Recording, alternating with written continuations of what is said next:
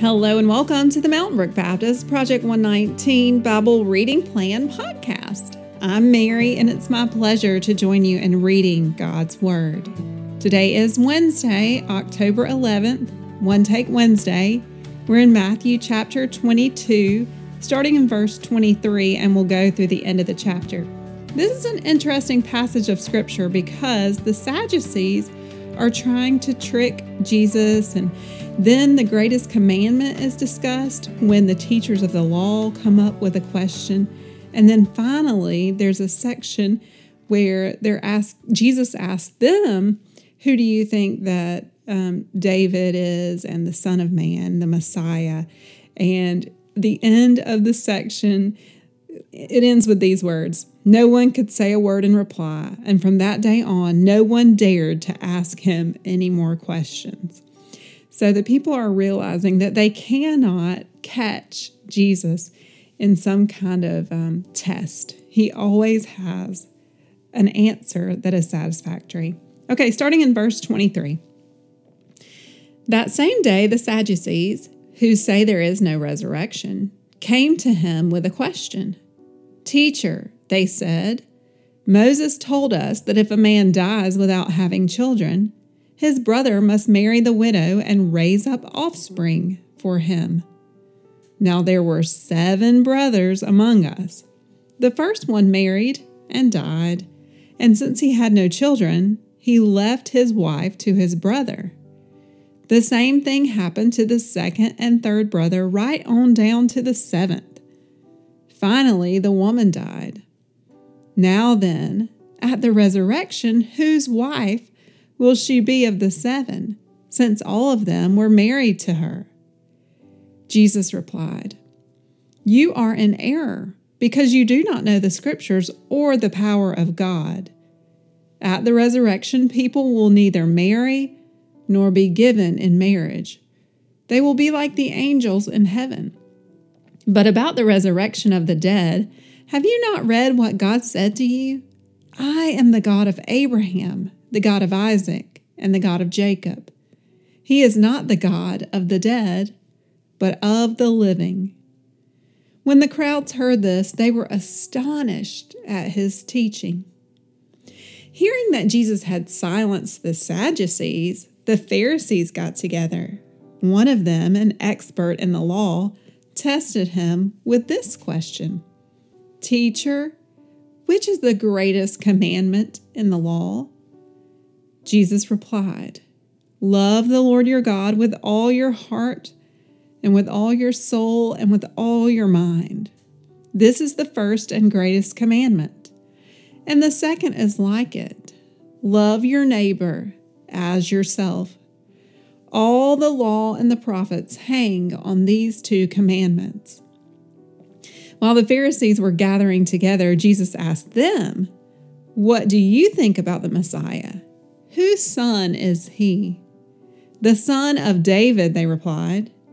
He said to them, How is it then that David, speaking by the Spirit, calls him Lord? For he says, The Lord said to my Lord, Sit at my right hand until I put your enemies under your feet. If then David calls him Lord, how can he be his son?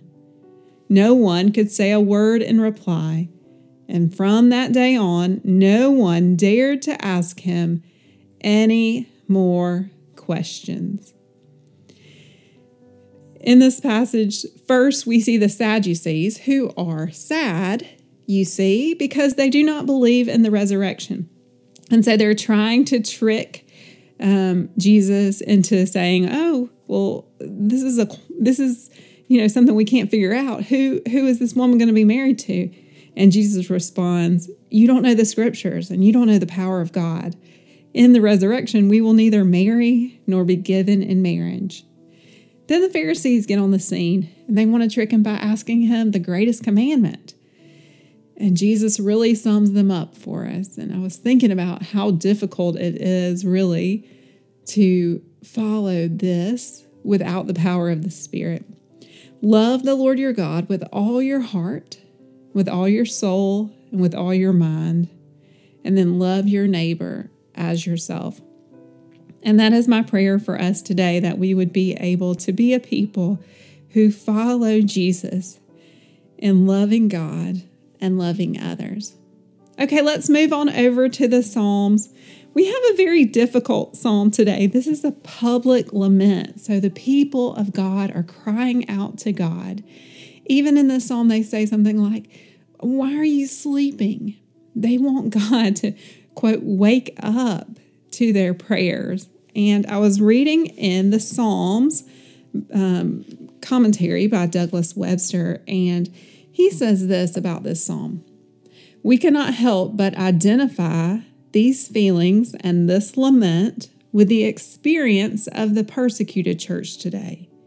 As difficult as the psalm may be, it needs to be prayed on behalf of believers around the world who suffer for the sake of the gospel. Psalm 44 puts words to the pain and abuse suffered under state sponsored persecution. With that, I'll read for us Psalm 44. For the director of music of the sons of Korah, a. We have heard it with our ears, O Lord. Our ancestors have told us what you did in their day, in days long ago. With your hand you drove out the nations and planted our ancestors. You crushed the people and made our ancestors flourish. It is not by their sword that they won the land, nor did their arm bring them victory. It was your right hand, your arm, and the light of your face, for you love them. You are my king and my God, who decrees victories for Jacob. Through you, we push back our enemies. Through your name, we trample our foes. I put no trust in my bow. My sword does not bring me victory, but you give us victory over our enemies. You put our adversaries to shame. In God we make our boast all day long, and we praise your name forever. But now you have rejected us and humbled us. You no longer go out with our armies. You made us retreat before the enemy, and our adversaries have plundered us. You gave us up to be devoured like sheep and have scattered us among the nations. You sold your people for a pittance, gaining nothing for their sale. You have made us a reproach to our neighbors and scorn and derision of those around us. You have made us a byword among the nations. The people shake their heads at us. I live in disgrace all day long, and my face is covered with shame. At the taunts of those who reproach and revile me, because of the enemy who is bent on revenge. All this came upon us, though you, we had not forgotten you. We had not been false to your covenant. Our hearts had not turned back, our feet had not strayed from your path. But you crushed us and made us a haunt for jackals. You covered us over with deep darkness. If we had forgotten the name of our God or spread out our hands to a foreign God, would not God have discovered it, since He knows the secrets of the heart? Yet, for your sake, we face death all day long. We have considered as sheep to be slaughtered. Awake, Lord. Why do you sleep? Rouse yourself. Do not reject us forever. Why do you hide your face and forget our misery and oppression? we are brought down to the dust. Our bodies cling to the ground. Rise up and help us. Rescue us because of your unfailing love. Thank you for listening along as we read God's Word together. As I was reading this psalm, I thought back to last week when Wayne was preaching about us not losing heart. In verse 18, it says, Our hearts had not turned back, our feet had not strayed from your path, but you crushed us and made us a haunt for jackals. This is just the raw, real expression of someone who feels like they are following in God's way, and yet they are suffering. And so I just want to pray for us today if that is you or if you know someone and you you want for them so much to not be suffering that the Lord would open his ears to our prayers and that we would be reminded that the way of the cross is um, one that denies ourselves and we may experience suffering in this life. But in comparison with the eternal resurrection, uh, there, there is no comparison. And so, as we turn our eyes to Jesus and we think about Him and we think about the glorious resurrection, may we be a people who do not lose heart. Will you pray with me? Lord, we ask that just like in Matthew, we would be a people who love you with our heart, soul, and our mind. Help us to love our neighbors as ourselves. Thank you for the many ways we have seen you at work in our midst in the past and in the, the scriptures, Lord. You are a redeemer, you are the rescuer, you are the one who gives us courage. We pray, Lord, in the midst of whatever my brothers and sisters are suffering right now, and also for those in our midst who are seemingly suffering for no reason, and especially for believers around the world, we cry out to you.